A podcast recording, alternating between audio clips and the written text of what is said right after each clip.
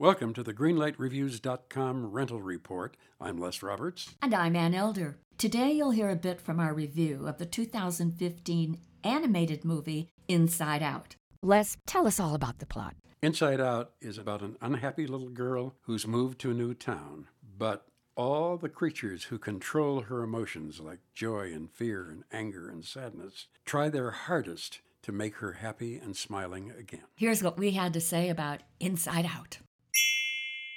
One of the moments that I loved best in this film is when joy and sadness wind up in Cloud Town. Right. They do something wrong, they run away, and there are two cops about to chase them until one cop says to the other, Forget it, Jake. It's Cloud Town.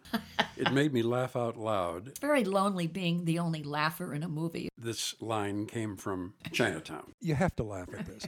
This is truly a very, very brilliant, wise, bright, funny, exciting film. I couldn't agree with you more or less. Pixar goes for making films where imagination trumps logic, homework, and puberty. So for me, this film, Inside Out, rates a green light. Well, I am joining you, Ann, in giving Inside Out a green light. Good. So that's two green lights for Inside Out.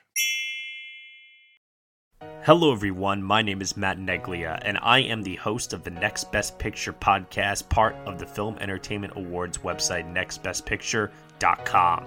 On our show, we explore all year long what is possibly going to win Best Picture at the Oscars.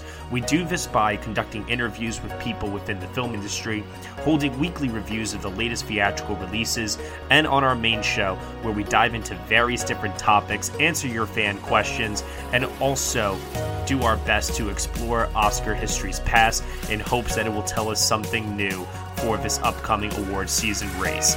We hope that you will join us on all of the various podcasting networks. We look forward to seeing you over at nextbestpicture.com.